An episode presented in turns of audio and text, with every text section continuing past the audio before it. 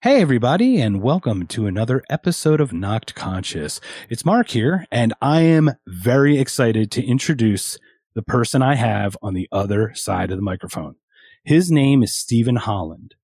And if you don't know, you may have seen his artwork all over Las Vegas in the 2000s and 2010s, because that's when I saw him.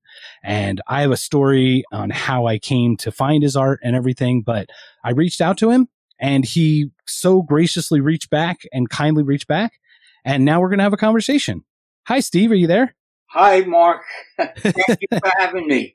Thank you so much for joining. Uh, may I share the quick story that I have about the first piece that I bought of yours? Yes. Okay. So I was heading, driving up to Las Vegas, and I have seen your artwork before. Uh, Stephen, you're very famously known for doing a lot of uh, sports figures. One in particular is Muhammad Ali, one of my idols. Absolutely love Muhammad Ali. And your painting Ali 1965 has always been one of my favorites. I always go into galleries looking for it.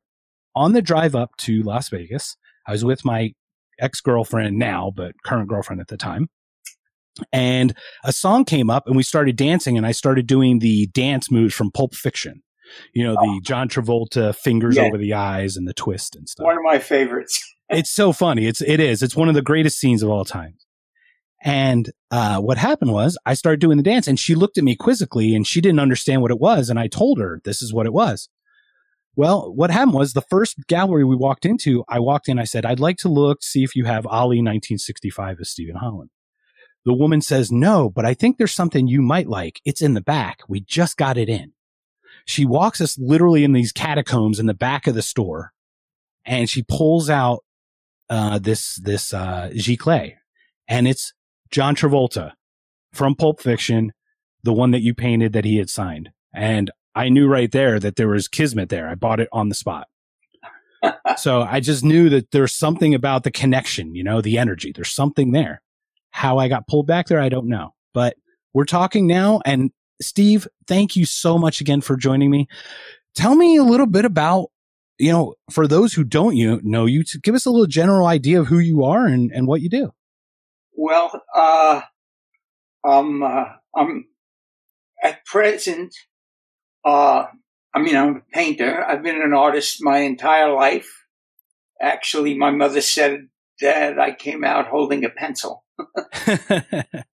and uh, even though there has been a lot of uh, a lot, I don't even want to call it baggage, a lot of stuff in the way, probably put there by me. Uh, it took me a long time to finally get serious and become a professional. Somewhere, ever since I was could remember thinking, I knew I was going to be an artist. Um, I grew up in the Bronx in New York City.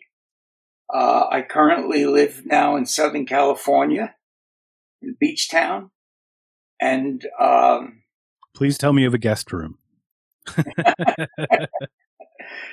uh, yes, but it's currently occupied. Uh, no worries.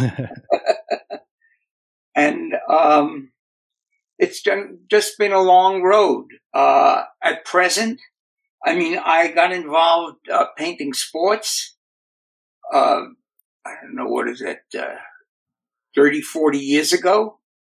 Uh, and about three years ago, I, I stopped painting the sports and started concentrating on, on a different style of painting, a different approach to it, which was more personal. Although the sports were pretty personal too.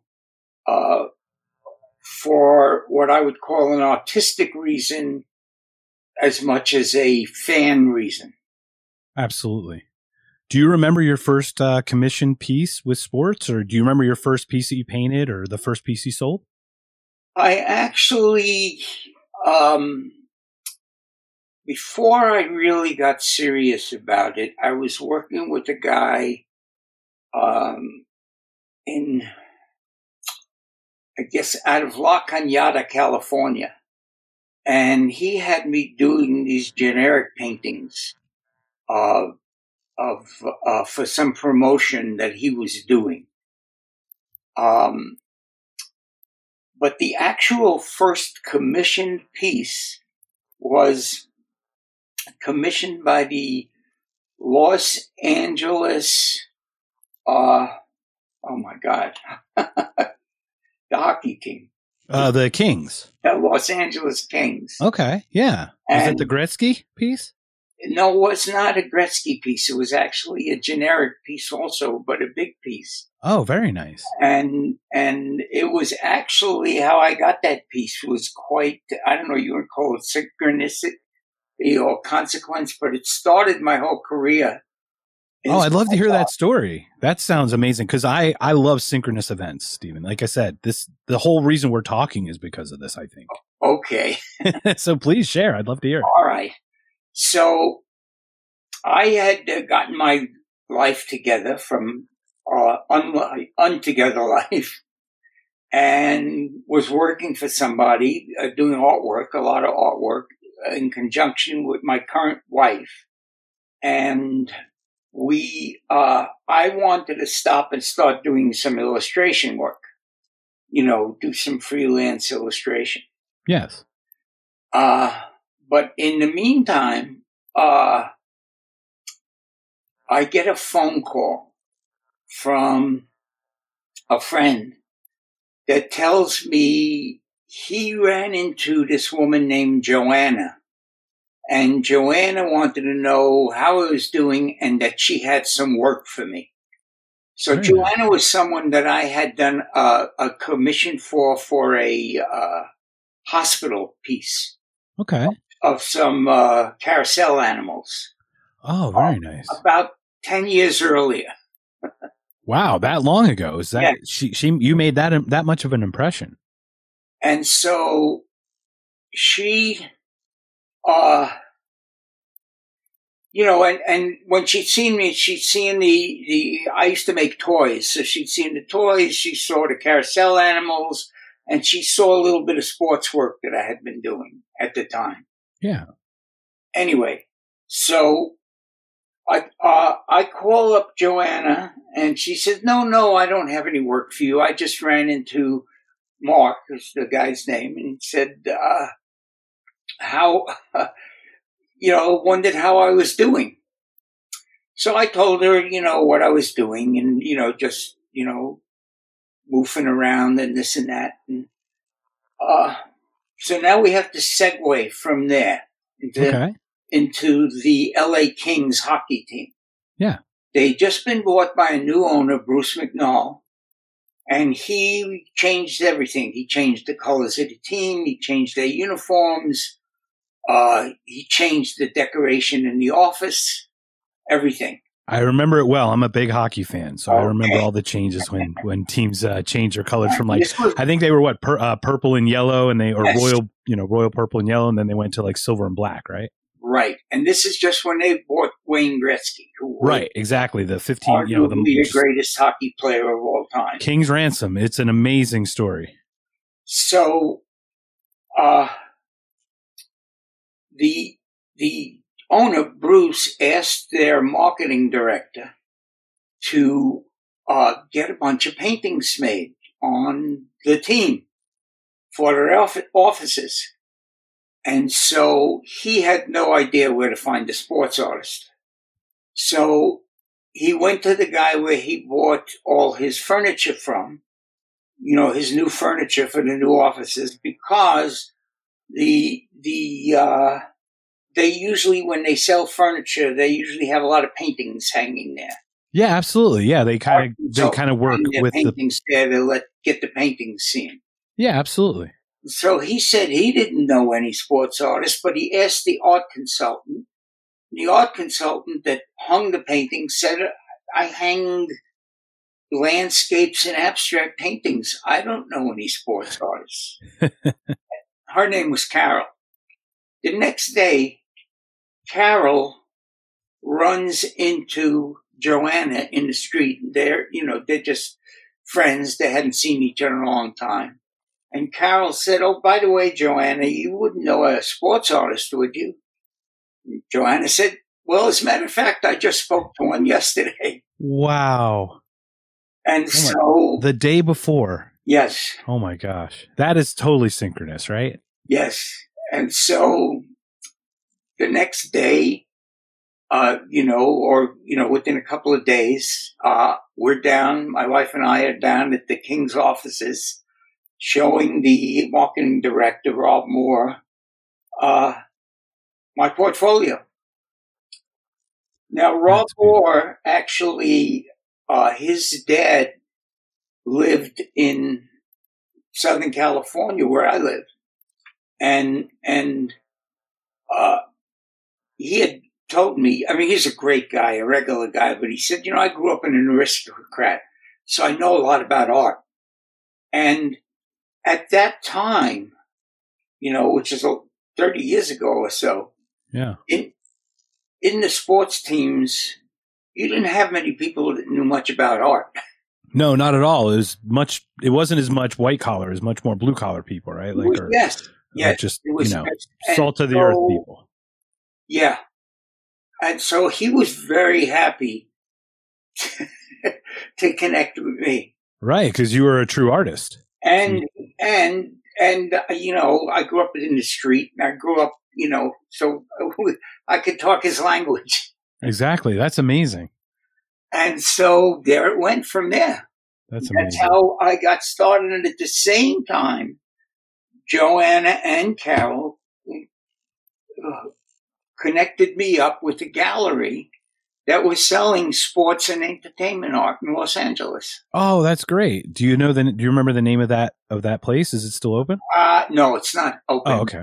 Anymore at all, and I I don't remember the name. That's amazing, though. So in in in one day, in two days, you went from obscurity to some kind of notoriety.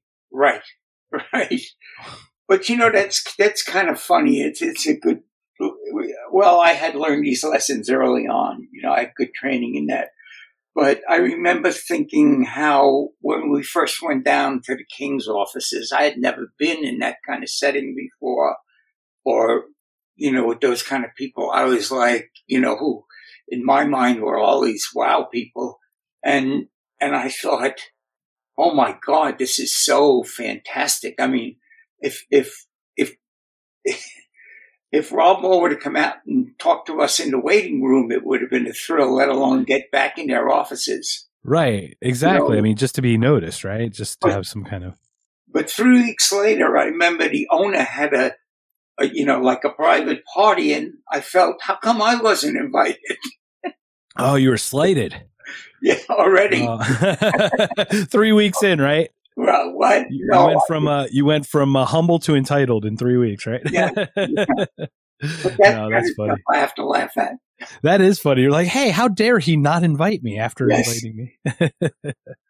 so that just launched it all for you, then. That did. So what brought you out to the West Coast from the Bronx. I mean, I'm from Philadelphia, so I'm I'm a very East Coast guy. Right. Okay. Good. I hear it. You know, you, you it's a, it's such a different attitude, mentality, a culture, and all that. Um, what brought me out here? Well, I came out here twice. Uh, both times because of women. the first time, I would do the same, Steve. the first time was in 1976 uh, when uh, an ex girlfriend had moved out here and she called me, and that I still was hung up on. And she called me and said, uh, Oh, you have to come out here. She lived, she had moved to the Haight Ashbury just before the summer of love. Oh, wow. Yes. Oh, wow. So that must have been a lot of love going on. so, yes. So I came right out and drove across country and came right out Famous last words. Every man would have said, I came right out. I'm just telling you right there. I would have jumped right in the car and headed out. but when I got there, she said, I don't, I don't know why I said that. I changed my mind, you know. Oh, no. But as I said, it was the Haight Ashbury in the summer of love, and it just was all happening right away. That's beautiful. So and you got to experience some really amazing uh, times. Yes, yes, and, I, I, I, places. I did. So I I I was there uh, till the end. Uh, I stayed in the Haight Ashbury, and then I spent another year in San Francisco in rehab after the Haight Ashbury. Oh wow, wow! Do you care to share about that story, or Uh, it's certainly up to you? yeah, yeah, no, I, I, I would be, I don't uh, really like to hold anything back. Uh, I was, a, I, I was a heroin addict, uh, for a lot of years, a lot of years ever since, you know, the, this was 1961, I think I started. Oh my gosh, yeah, Well, that's a I long was time ago. kind of a functioning heroin addict and I used it on and off, but mostly on, you know, I just kind of kept it rolling Yeah. and stayed alive somehow with all of that. Did you use while you were painting Oh yeah. during times of inspiration? Yeah. I just, yeah. Yeah. And, uh, you know, talking about inspiration, I remember just a little aside. Um, in the early 60s, there was a singer out of Portland, Oregon, when it was all started happening. His name was Tim Hardin. He was a new age folk singer, sang beautiful songs. Okay. He, he's the guy who wrote If I Were a Carpenter, right. the song most people would know. Yeah, I'm very familiar with it. Mhm. Okay. And so he had this this really soulful voice. And he said, uh, I remember he stopped using and his soulful singing changed. So he started using again and then he died. Oh, And I remembered, I remembered saying to myself that when I eventually had stopped using for good, I remember, I remembered that and said, I'm going to make sure that I keep my soulfulness in my work, whether I'm using heroin or not. it's interesting you mentioned that because a lot of people talk about that creative being unleashed with, you know, they talk about mind altering versus mind freeing. You know, Right. Whereas that, you know, it's kind of like the Michelangelo talked about the statue was always there. I just had to carve away the stuff Right. around it, right? When you have that inspiration and that type of thing gives you that, it, it how could you walk away from that? You know what I mean? It, it, I can imagine the challenges. Well, I took it originally not to be creative. I took it originally because I was in a lot of pain, from uh, emotional pain. Oh my gosh. Uh, based on from things when I was younger, things that happened when I was younger. And so, uh, that's what that he- did for me. It stopped that pain, That's um, that's that's important to know as well. You know.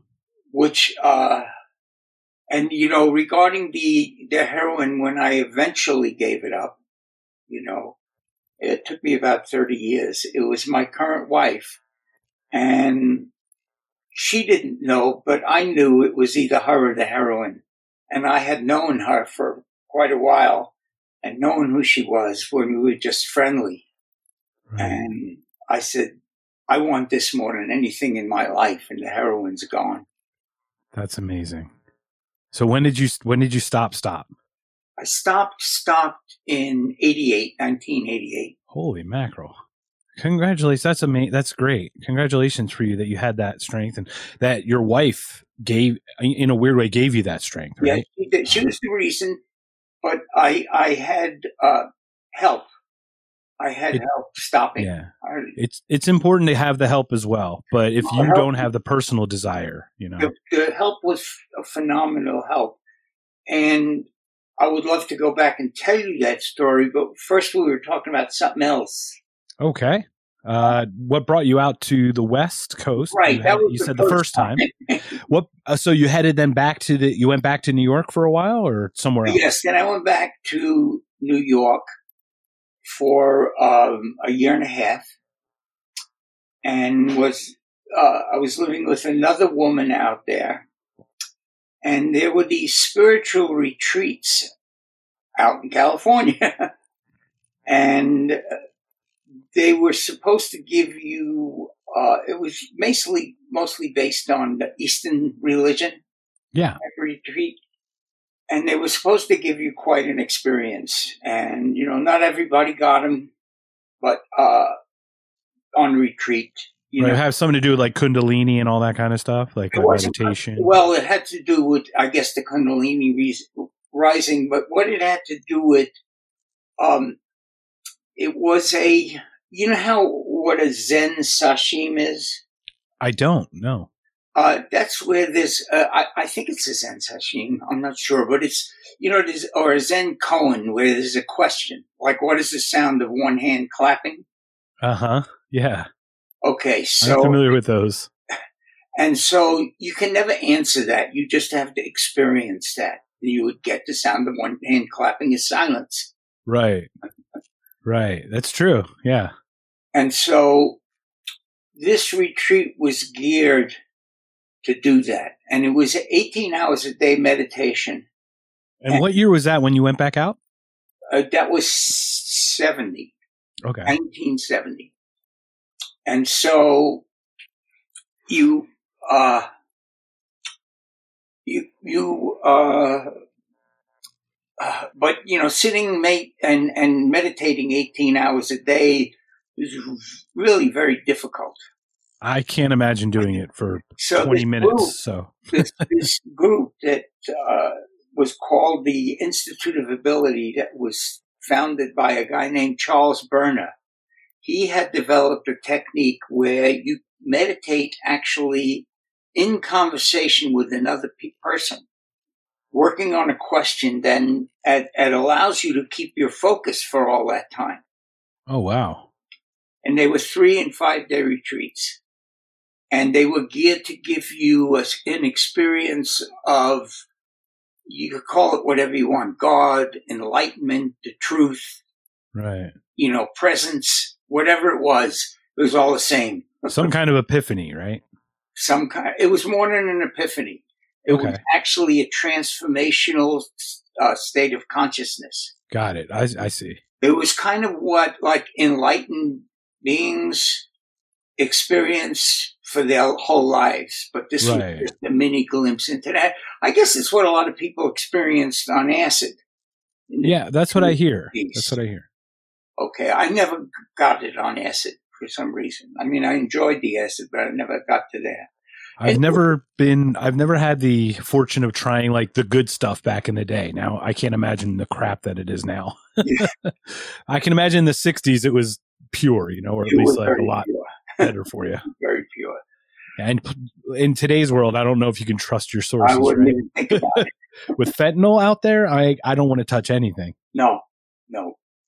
So, uh, anyway, so I went this the second time. This one girlfriend wanted to go out and do this retreat, and so we drove across the country. With we started out with thirty six dollars in our pocket, driving to California from the Bronx.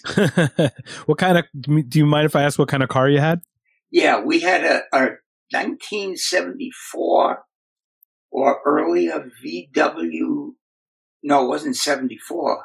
Couldn't have been 74. It was 1970. It was an old, old VW van that I had built the whole inside to make it livable. Oh my gosh, really? Like the, the little magic bus kind of van? Well, it wasn't. It was just a small van, but yeah, right. it had beds and and and bathroom, or I don't know what kind of bathroom. I don't remember, but it had it had places to sit in the back and eat, and you know, sleep and everything. That's great. And you built that out yourself? Yes, I did. I uh, actually, at that point, I had lived with this woman, and we lived in Brooklyn, across the street from the college I went to when I went to college, which was uh, in the early '60s, uh, late '50s, uh, Pratt Institute. Okay. And I lived right across the street from the school, and they had a whole wood shop in there, and somehow I got them to let me use their wood shop. That's great. And so I built this whole thing. Um, so you're pretty you're pretty industrious, regardless of being artistic. You actually are practical with your hands as well. Oh yeah, yeah, yeah. When I came to California, uh, this the last time, and eventually hooked up with a woman, and we got married, and she had a kid, and we had a kid. Uh, I started making hand painted wooden ties, toys, and selling them at craft fairs. Oh, that's amazing. So, uh, anyway, So this girl wants to get to California, and I want to get us there late because you know it's a four day retreat. Uh, you know, uh, Right. vegetarian, no smoking. I was three packs a day. so I you're, you're trying to to- hem and haw. You're pushing it back as far as you can. Yeah, but she got us there. we got there in time. Good. and and uh, took the retreat. And I didn't have much of an experience on the retreat, but I got a glimpse. And the lady and I split up, and uh, I had been initiated back in New York by a person named Swami Satchidananda, who was a uh, a Hindu Swami, uh, an enlightened being and he was a teacher in, in New York City. And he had moved to New York City, and he had been brought here by Peter Max, the artist, Oh, okay. who ran into him in Paris Wow. became one of his devotees. And they eventually set up a, an ashram in Manhattan. And so, uh, because I was on drugs and I thought it would help getting off, I got initiated. So, and I knew, you know, and I knew about the, you know, the ashram. And so when I came to California after doing this retreat and my lady and I split up at that retreat, I didn't know what to do. I went to, there was, they were starting an ashram in Santa Cruz. So I went up there to the ashram in Santa Cruz and moved in and started practicing yoga. And, and actually at that point I had stopped using heroin again for five years. Although five years later I went back. But I Okay. stopped, u- I moved into the ashram for nine months and, and learned God so much about meditation and, uh, you know, the Eastern philosophy, Right. yoga, and uh, you know doing uh, yoga poses, and uh, you know really worked at it. Yeah. How, how were you able to incorporate that into your life? Did you just meditate every morning or did you do Well, yoga every day? It or- was an ashram. That's what we did. Well, I mean, af coming out of that, like, did you continue oh, oh, that? after that. Yeah. Did oh, you continue I, that kind af- of? After that, I, I I did yoga in the morning and I meditated in the morning. Okay. And uh, when I left there, I, I moved into, uh, I came back down to, to a place called Santa Barbara. Yeah. And my brother was staying there at a, at a, with his girlfriend at a woman's house, wa- watching her son. She was getting a divorce and she needed to go find work.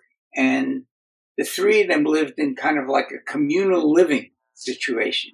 Okay. Uh, they watched the kids. They helped cook, clean. Uh, she was a physical therapist, so she earned she owned the house and earned enough money to support everybody. So I moved into that situation, and eventually the woman and I got married. Oh, that's great. Uh, but the, I remember the first thing I did in an ashram, everything is kind of clear. You know, you have pillows up against the walls Right. and you know it's very simple. She had furniture like an an obstacle course. Ah, it was so tight, you, or you had just so much of it.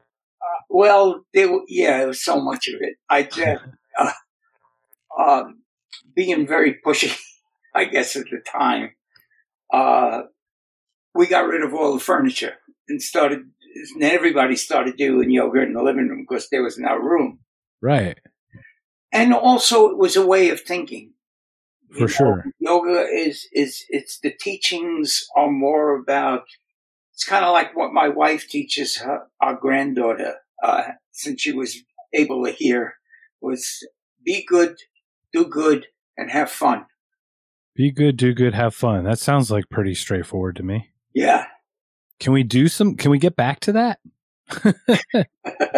well it's up to you i guess it's well, yeah, I guess it's true. I'm, I'm hoping. I mean, I'm, can the collective you get back to that? Can we all kind of focus on being good, doing good, and that'd be- having fun? that would be kind of nice Yeah, instead of arguing and pretty far away from that yeah. Well, hopefully we can get back to that, right? I That's but so. those are great tenets to have. Be good, do good, have fun. Yeah. Uh, you know, I believe the humans are basically are good people that we, you know, doing good makes us happy. There are a few Absolutely. of us that, that it doesn't, that we're so miserable that all we want to do is make other people miserable. But I think basically, you know, and then we bring that misery out in other people. We do, yeah. But I think people would spend a lot more time having a lot more fun being happy. I would agree. I, I think that I mean the mo- some of the most selfish things are charitable. Right? I mean, what are the best things that make you feel good is when you can help someone. yes. Uh, you know, I mean, it's a weird, selfish kind of good feeling, but how can service to other people in humanity be a bad thing? and you know i see it i see it so much you know like uh, you know down south there's a hurricane or flooding. And you know you get hardcore republican or you get hardcore people racists coming down there not caring if you're green purple or striped. Right, they're just there to help. Right, and they Absolutely. enjoy it. And that's why they're there. Yeah, that's what I think is the thing that I like in people. And that needs to be nurtured in people. yeah. It's nice, you know, it's nice uh, that sense of community. I mean, I you were born in 1941, right? Right. Yeah. in the Bronx. So I would assume Bronx in 1940s was a very tight community. You knew the name of every neighbor, yes. everyone you lived with. It- that those times have changed a lot too. You know. I remember, um, you know, living where I live now in Southern California when my son was, was, uh, uh, you know, 13. We wouldn't even let him go to the movies by himself. Wow. Okay. I was going to movies by myself at six or seven. Right. Yeah. You'd even ask your neighbor to like let you in sometimes, right? Or get you well, what in. they did was have an adult at that age. right. So Exactly. just go to the movies and wait there till a woman was coming in, you know, with her son. And I'd ask her if she, I'd give her, you know, the quarter and say, could you buy my ticket and take me in? Oh, that'd be great.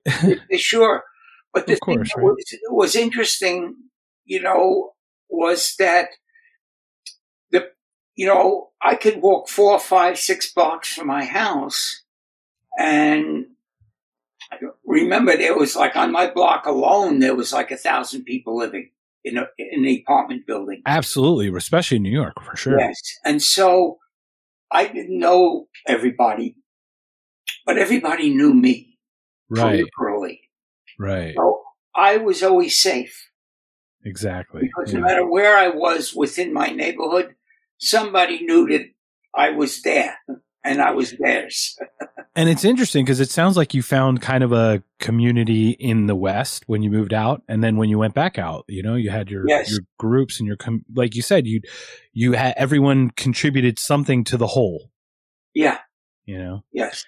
And I think that's what where it works really well is when there's a small group of people committed to an idea like that. It works really well. What- It's when what- it gets a little bit bigger and one person refuses to do what everyone else is chipping in to do, and that creates animosity sometimes. You know. well, you lived in in in uh, Philadelphia, right? yes, sir. So uh, if if you live in an urban setting, you know there's a lot of hanging out on a street corner. That is correct. That's not three or four guys. That's No, it's 30, not. 40 people hanging Yeah. out on a street. Yeah, it is. I mean, you're you're that's that's your Saturday night.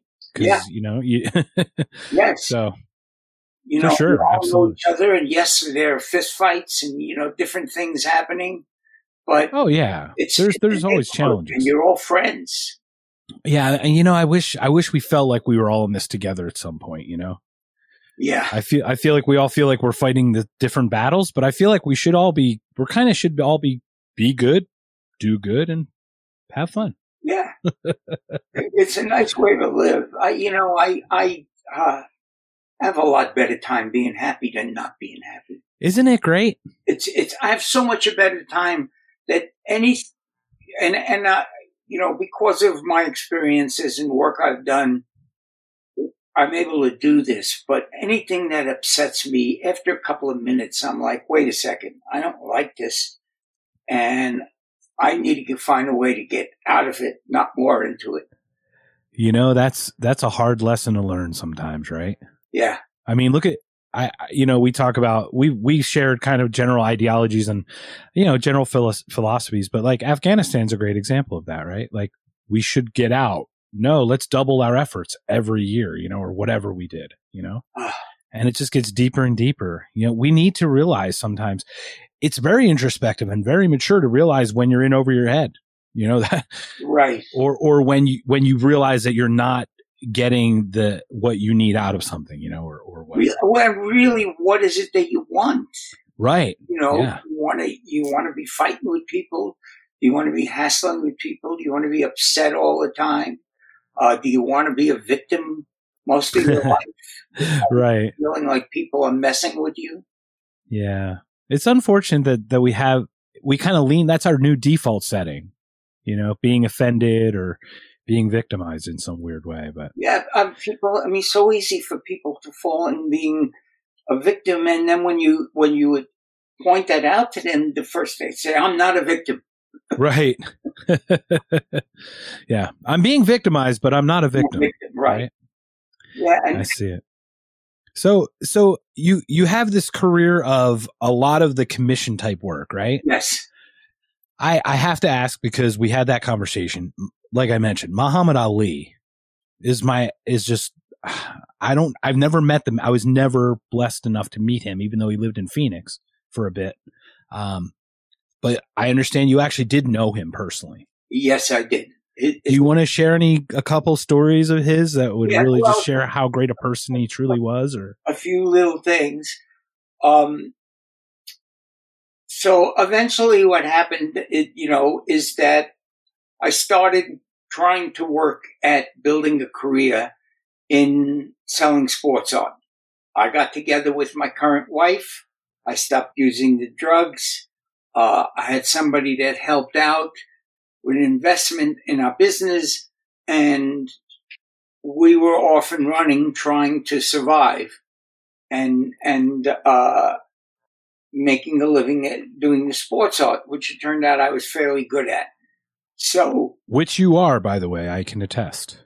thank you, thank you. And so, uh, you know, uh, my wife was the president of the company, and I was chairman of the easel, and you know, off we went. And so it was a struggle. Neither one of us had known very much about business before or Right. business, and we worked and worked and worked. So when we first started uh, to do the print business, I said, she said, "Well, where do you want to start?" And I said, "Let's start at the top with Muhammad Ali, Perfect. and if we can't get him, we'll just work our way down." yeah, shoot for the stars, right? Right. Remember, you know, we felt like a couple of kids doing this, even though we were in our forties. I still felt like, you know, like a child in this, you know, Oh, absolutely. this world. So to correlate that story in the podcast world, Joe Rogan is the Muhammad Ali of podcasting. yes, I have sent him a message asking to talk to him because if you don't ask, you definitely won't, right? Right. so how did that go? You, reached No, out to Ali directly or his No, agent or? no, we, we, we found, it was a very funny story. We found this agent through a book. The a- agent's name was Harlan Werner. Okay. uh, who I pictured as this big black, you know, being with with uh, you know pinky rings, Right. Harlan, right? Like a big guy. the agent. Yeah. And I call him, uh, and I I found his number, and I call the office, and I get an appointment. And so my wife and I, you know, put on dress up clothes and a suit, and you know, I put on a tie, you know, which I.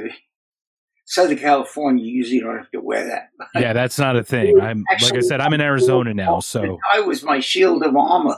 and so I could we go down to his his office was in his house. We get down to his house uh, in L.A. and and knock on the door, and this big wide door opens with this young blonde woman at the door, and a big wide staircase, right Mhm.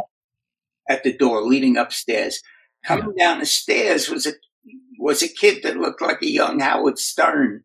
You know, Okay. hair, tank tops, uh, shorts, and flip flops, ice cream. right. Okay, he walks up to the door, and I just, I was going to ask him, tell him we're here to see your dad. Right. And the woman said, before I got a chance to say it, she says, Harlan, this is Mr. and Mrs. Holland. oh my gosh. You're glad you didn't say that, right? Right.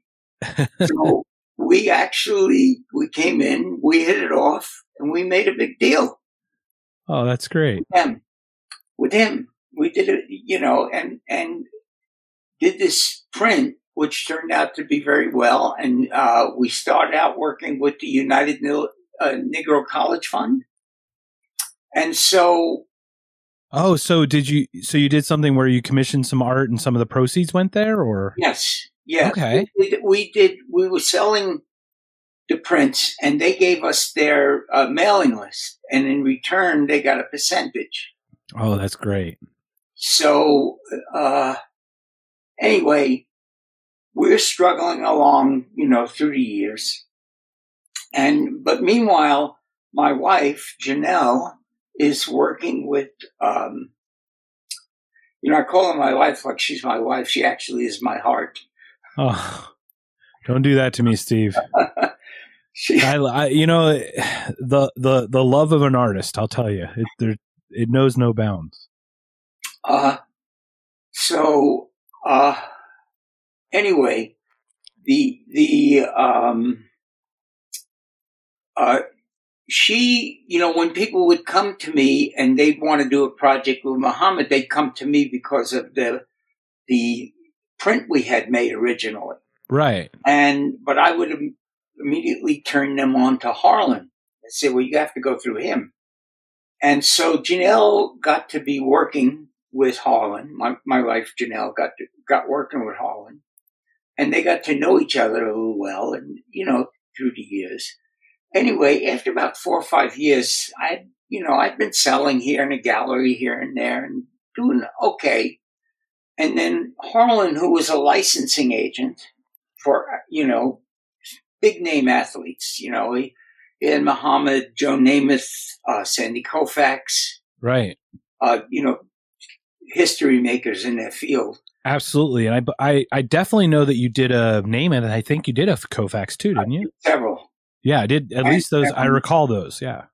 So, uh, because of Muhammad, who was at the time the, the most well-known celebrity on the planet, he had real cachet in the whole, in every world. For sure. So, he transcended sports. I mean, he was. He did.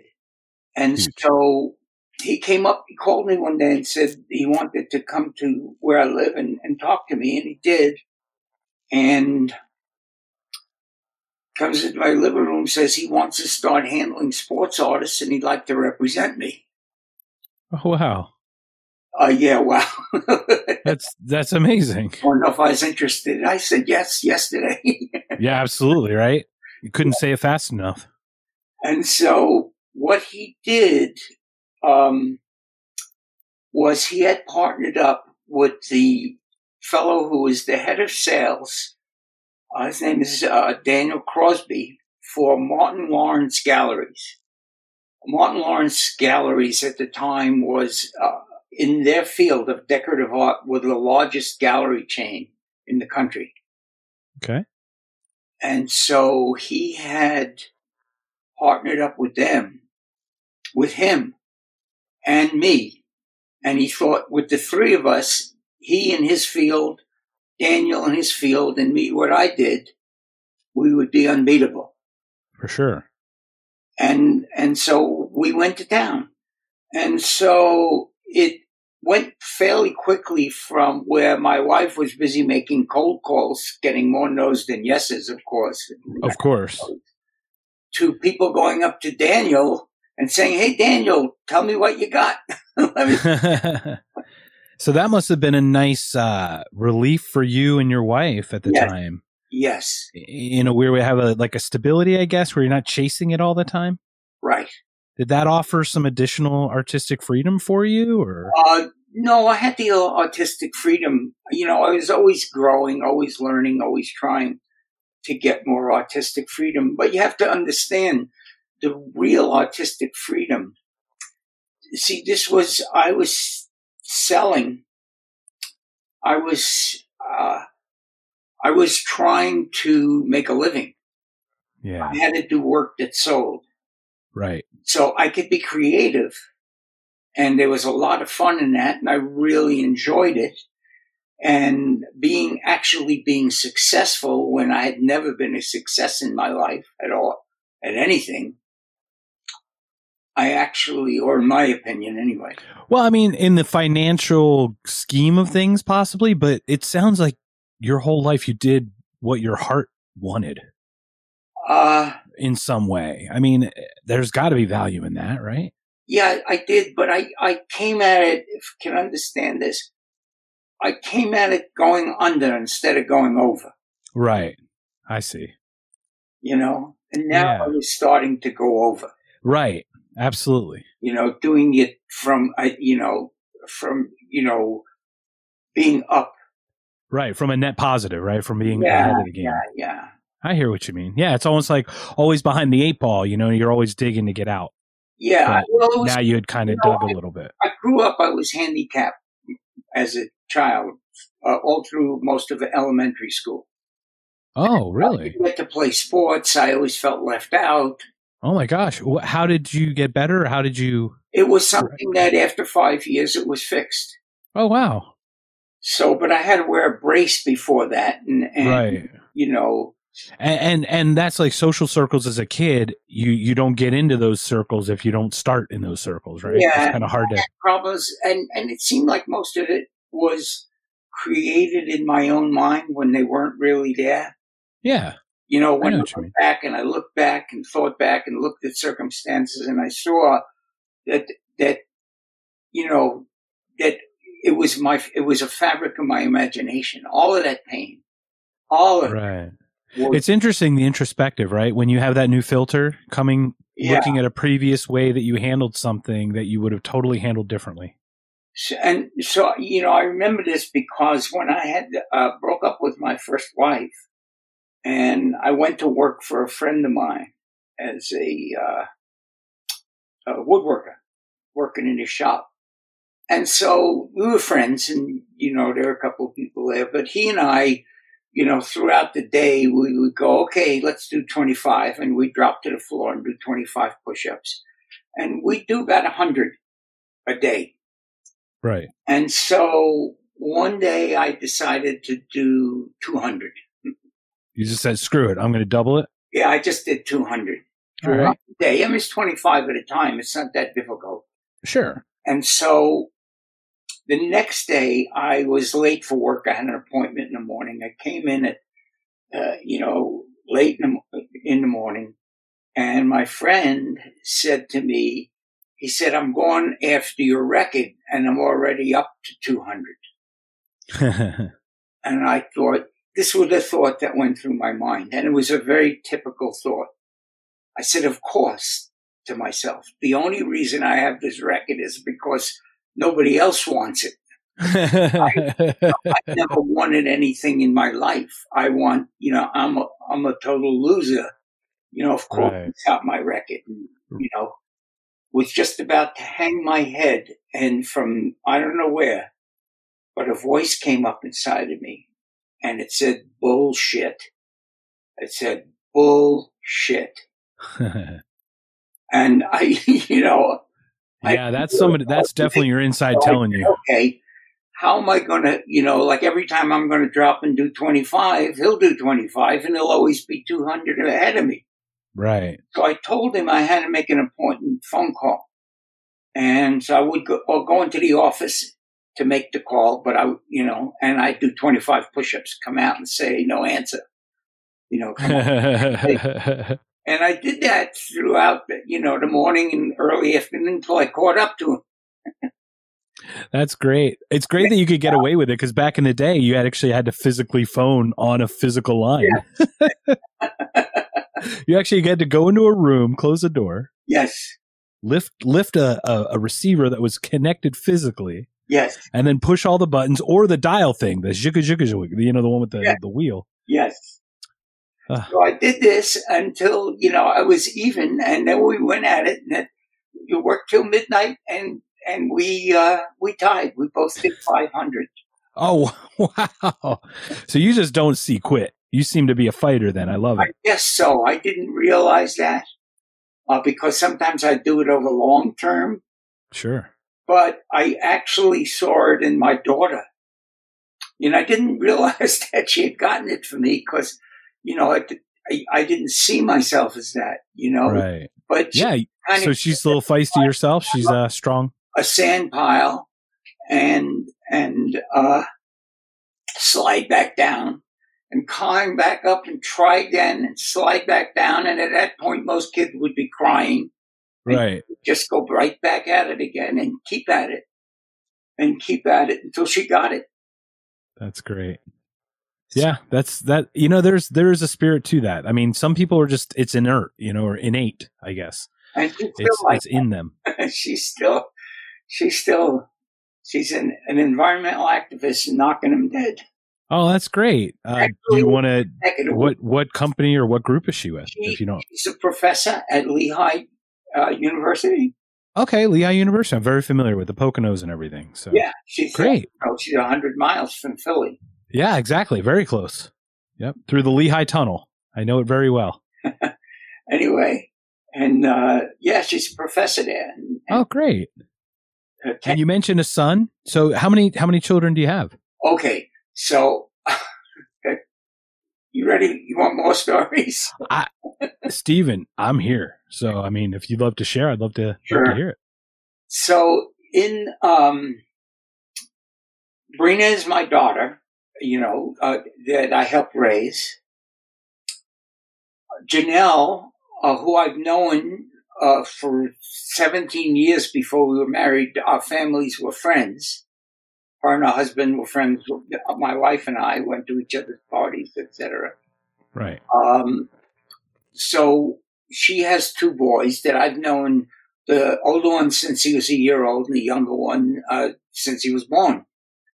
And I helped raise him because I, I got with him when he was 10. And I consider both of them my sons. And then I have a stepson from my first wife who considers me his father and I consider him a son. And then lo and behold, uh, I find out I have a daughter that I didn't meet till she was 30 from a woman that I had lived with in the Haight Ashbury and had disappeared. Oh my gosh, get out of here. Yeah. And had put her up for adoption. Wow. And did she find you? She or how did Oh my gosh. So I have That must have been its own challenges. That must have been its own. What? That mu- that must have had its own challenges finding you, considering it's not like you had paperwork back then, you know, or or the, Well, the, the record keeping. she, what happened at that, that time was kids, when they reached a certain age, were able to find out their biological parents' information. Oh, okay. And so I didn't know that. Yeah, I didn't know you could do that. So I'm not familiar with the whole process. So she found her mother, and you know her mother, which was a horrible experience for her. Her mother was not, you know, didn't work out for her at all. But Oh, that's unfortunate. told her uh, that, uh, but she had great. Her parents who adopted her did a much better job than her mother or I ever could have done at the time. Right, and th- and that's what's amazing about that, right? I mean, when you talk about giving up a child, but for the goodness of the child. I mean, Yeah. it sounds like the mother had challenges. Yes. And so she put the kid up for adoption. Whoever adopted her, I never met them. They did a great job. She's a fantastic kid with an unbelievably wonderful husband and wonderful life. And so she, uh, she found me through, cause by this time I had a little name. Yeah. And so she found me in uh, through uh, I guess the media, uh, and uh, she sent me an email. What what year was this, if you don't mind me asking? Uh, let's see, 96, 90. Oh wow! So you've only known each other tw- fifteen years. Yes. Oh my God. So she sent a letter asking if I was, uh, you know, she said, hi, gave me a name, and said, you know, did you live in San Francisco in 1967? So I wrote back and I said, yes, um, yes, I did. What is this about? And here's my phone number. I don't type very well. So she called me the next morning. Oh, that's great. She told me she met her mother and mother told her that her father was lived in San Francisco in 1967, sometimes made his living as an artist. she wanted to know if I was her birth father. So I asked her her mother's name. I said, "What's?" it depends what your mother's name is. her mother's name. I said, "Hi, it's Dad." so, have you ever done any kind of actual testing, or just you know you oh, know this is the I, case? uh, so she, uh, her and her husband came down to visit us, my wife and I, and we had the whole family waiting. My daughter, the stepkids, my brother, you know, everybody was here to say welcome. That's amazing. It sounds like your whole life has just been filled with love that you've cultivated and found over the years, you know? Yes. Well, you know, I, I think that's a lot of, to do with genes. And I think we all have those genes somewhere in our family. Yeah. And, and, and, and, and, uh, and people in our family growing up that give us that. Yeah, they help uh, cultivate it, or they help uh, encourage it, or nurture it, right? Keep it nurtured. Yeah. And so, yeah, that, I mean, I'm sorry. Go ahead, please. Right. So, uh, you know, Leslie, you know, I got to know Leslie, and and you know, she uh, she doesn't really see me as a dad because she was very close with her, you know, very close to her parents. Absolutely. And, and, take that away from her or usurp that or anything you know? Well i mean i've heard the story about you know the father versus the dad right? Kind of thing. Whereas like the father's like the biological giver of the maker of the baby. That's all i am. Is the biological i'm the right. I'm the seed. But what's great is you were a dad to others too. So it's not like you even knew first of all right? And secondly you know this turned out amazing in the back end. No it doesn't matter. And, and you know i have a granddaughter. I have a grand two grandchildren now. The, the granddaughter is from my stepson. I fell in love with her the second I saw her after she was born.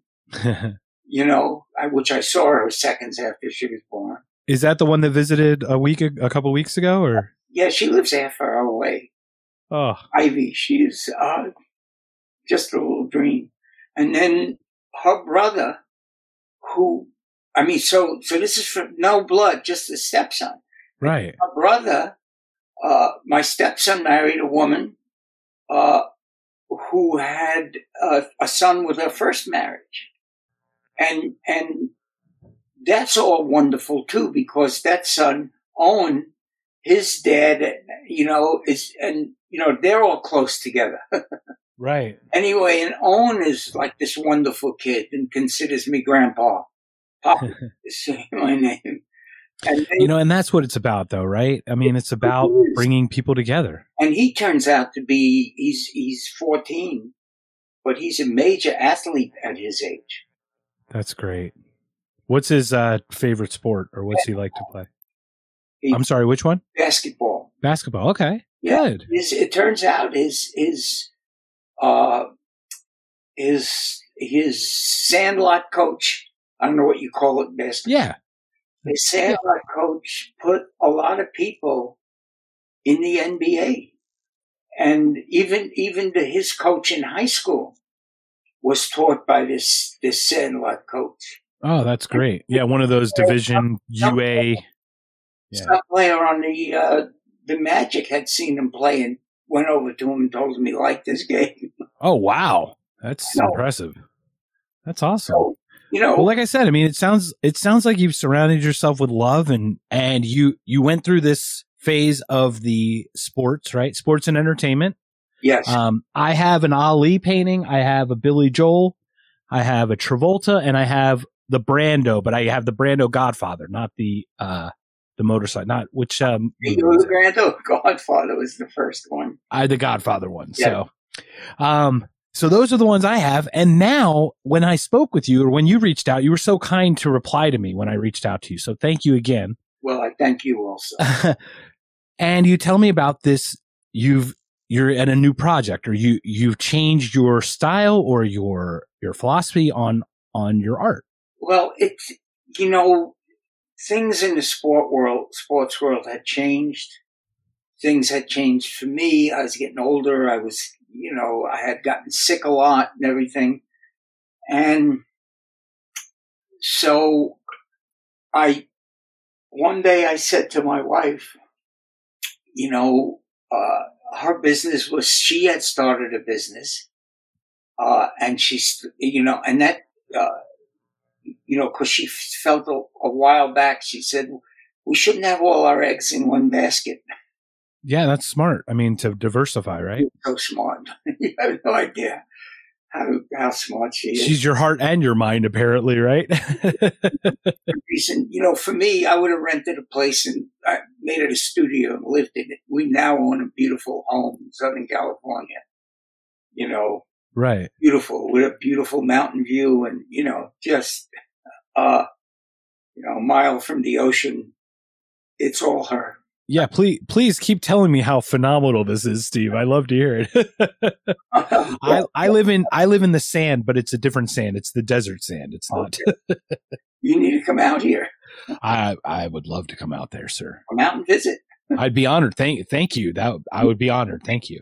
I can't put you up at the moment, like I said. That's okay. You don't have, have to... a, a, a, vacant guest room, but you know. I think I think it's okay to share lunch before we get to hanging out, like at your house, right?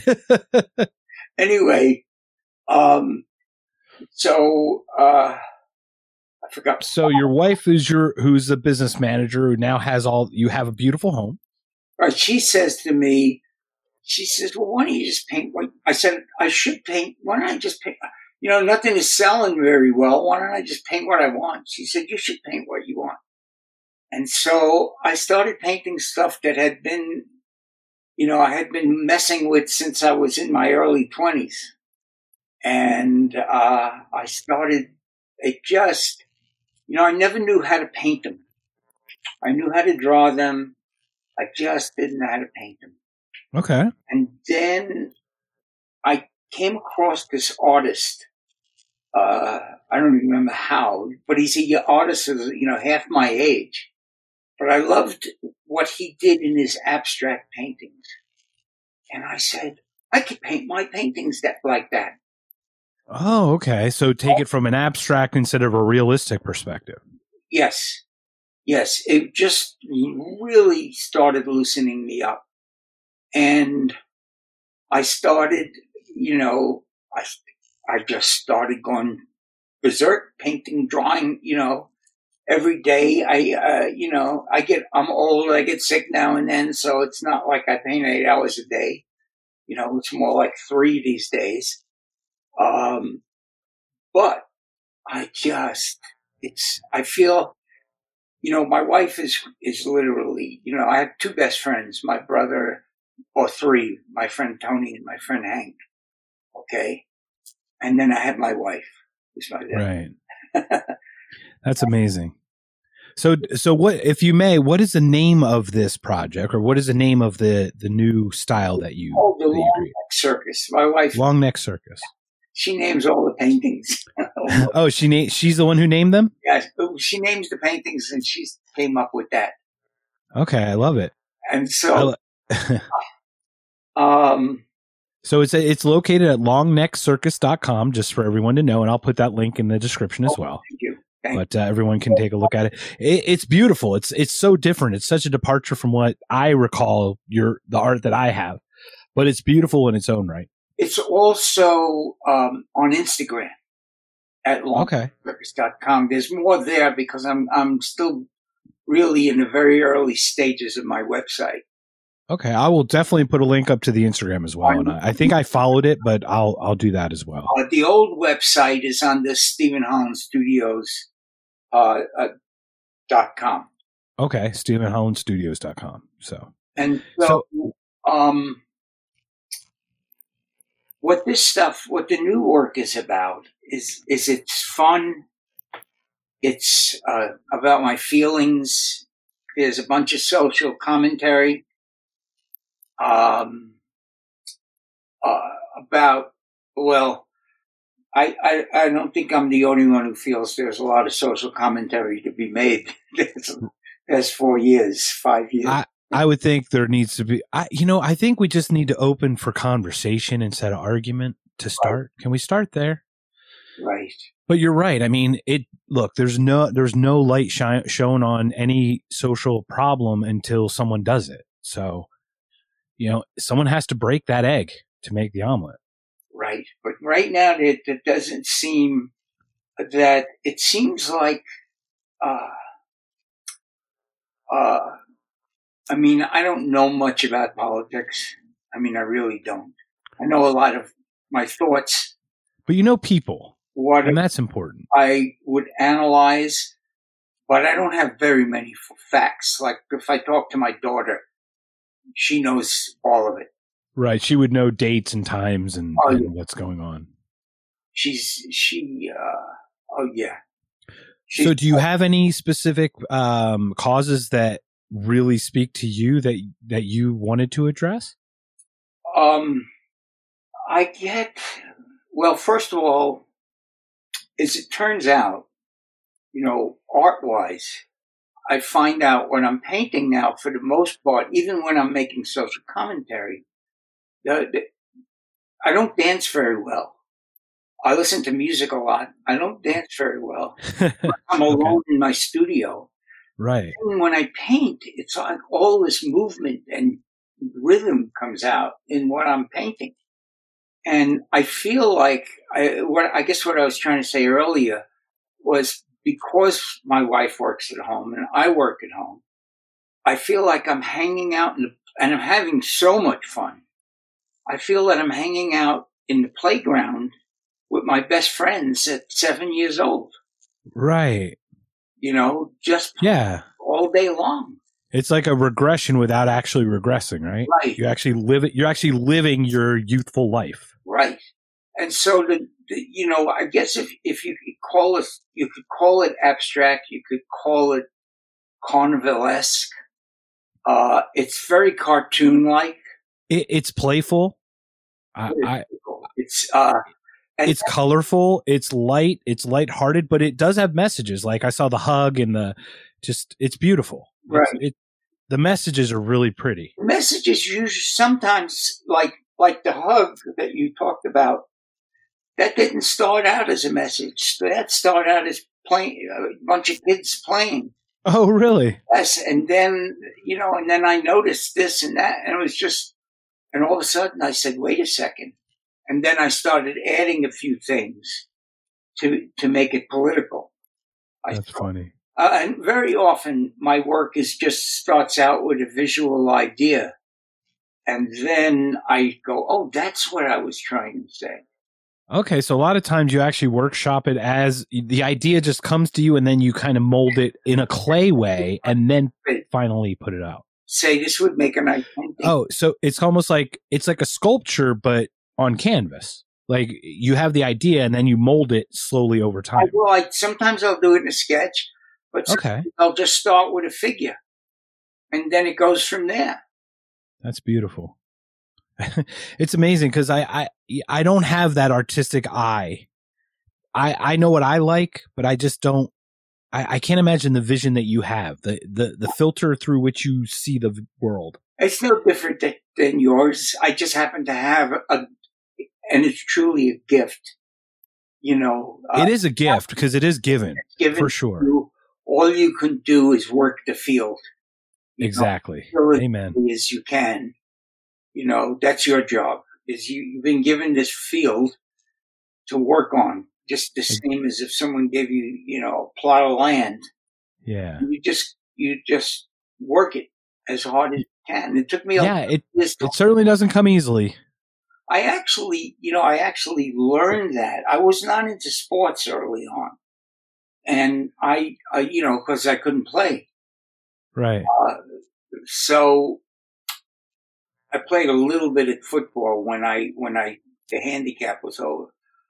But, uh, when I was in in my mid thirties, um, I took an art class in the city college where I live, and I had such a good time doing it. The the teacher there had taught this technique that I had never learned. It was a, just an art one eight one oh one technique, but I just had so much fun doing it that, and this was back in the late seventies. Uh, and I couldn't find any books, you know, in those days, you couldn't find any books with nude figures in it, men or women, except that they were standing very stiff. Right. You know, or, or I guess there was hardcore porn. That's never been my. I guess, but yeah, but there wasn't really a naturalness to it, right? I guess. yeah, I mean that was never my route anyway. But yeah, I got these boxing magazines because you could see most of the figure, and I just had this such a great time doing these drawings from these sports figures that I started, that I said, well, I like football. Let me try football. And I just, then that was fun. So I tried basketball, baseball. I went through all the sports. And because I had, this was when I was still not very together at all. And the, I was the, the, uh, what do you call it? Uh, um, I'm trying to think for a second. That's okay. Uh, oh yeah, the the I had these sports magazines around, so I started okay. reading them because they were there, and I started noticing how hard the athletes worked, and the bell went off, and I said, "Ding." This is how hard you have to work to be successful. Yes. This is what you have to do to be successful. So I started learning how to discipline myself. That's that's an amazing lesson.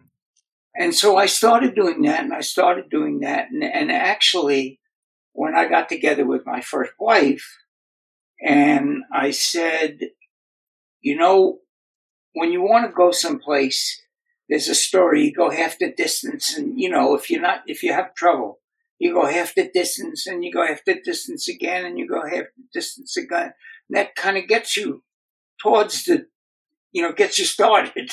Yeah, it's kind of like, it's kind of like the journey of a thousand miles, right? It oh, starts with the single step.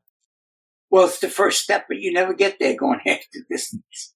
You got to go true. all the way, right? And so I said, "This woman, my, you know, who I'm with now, I want this to work more than anything. I've I met, met her the first second I met her. I had a crush on her. We were married to other people. I didn't mess around. I just, you know, I wasn't going that route. Right. But we were friends and I always had a little crush for her. I finally had a chance to get together with her. I said, boy, talk, I'm putting my best everything forward. Yeah, you have to give it all, right? I just said, I know what to do to be successful. If I want this to work, this is lady has class. And if I want this to work, I gotta, I gotta rise to the occasion. And I did. And how many years have you been married now? 34. 34. Congratulations on that. We, and we did a lot of work. We've had our problems, but we spend all day, every day together for most of 30 years. And we hardly, I mean, for the last, I don't know, 10, 15, 20 years, we hardly ever have a harsh word. It's beautiful.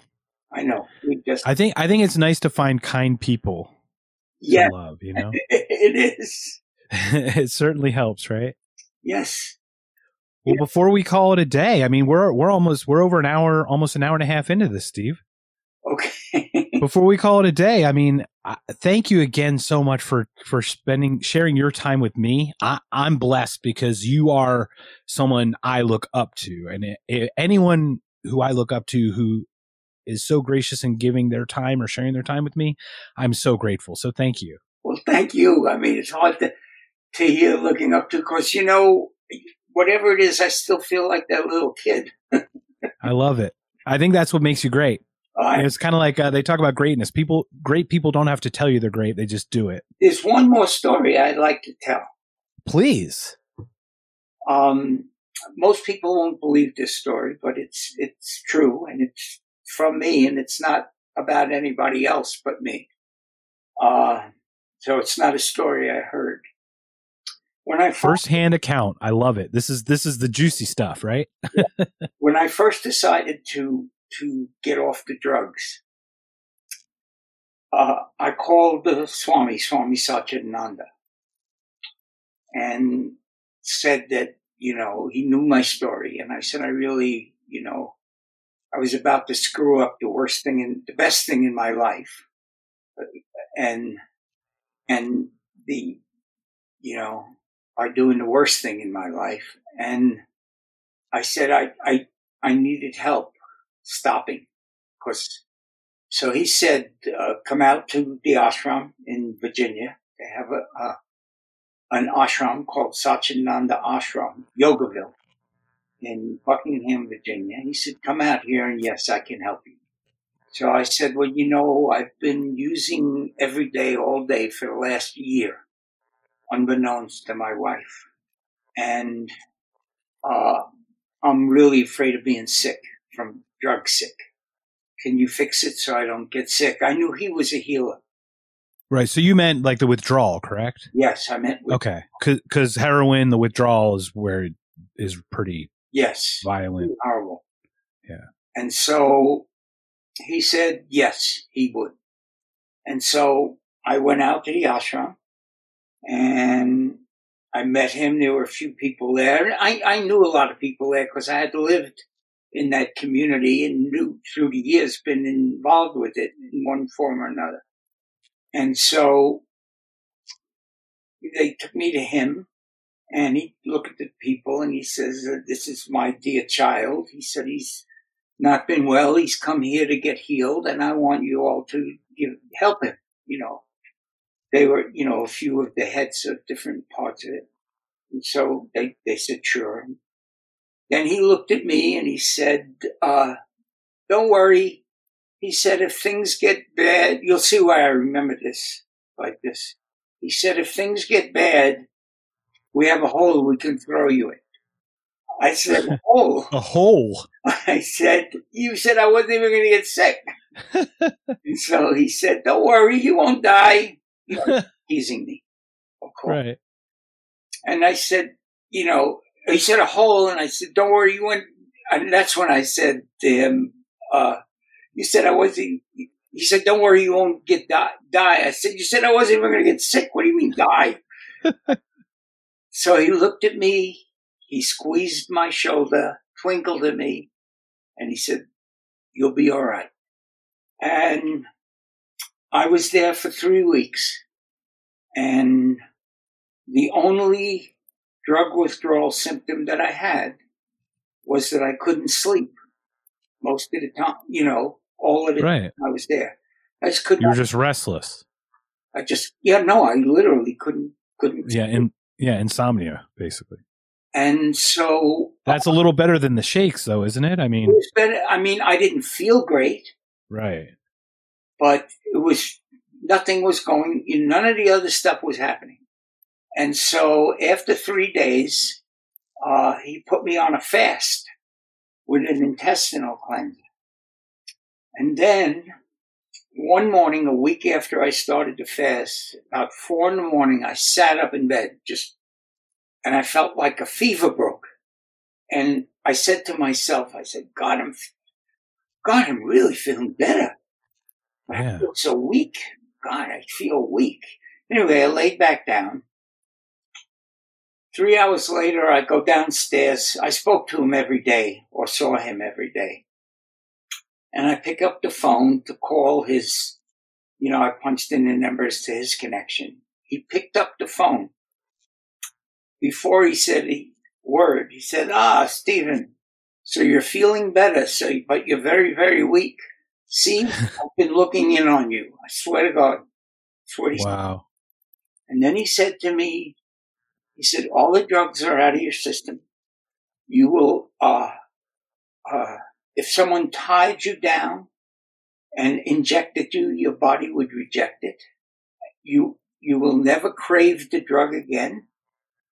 and I will always be there between you and the drug.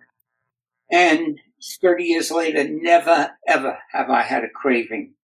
Not even a craving. Not even a craving. I would run into, you know, I even had a situation where I allowed someone to use my house to smoke heroin because otherwise they would have done it in the street and they were a friend. Right. You, know, you, you didn't want to see them get hurt there. I, I watched them and it was, it was like, you know, that I, I would have a cup of coffee with my connection if I ran into him in town. It was right. an old lover that you couldn't live without, and all of a sudden yeah. it's just not there anymore.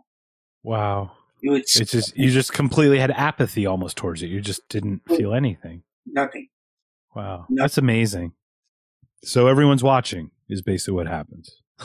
so every I don't know. He just, you know, he was a healer. He was a holy man. Yes, I've been I've had experiences that have opened my eyes to some things and I'm still trying to work them out, trying to figure out what it is, you know.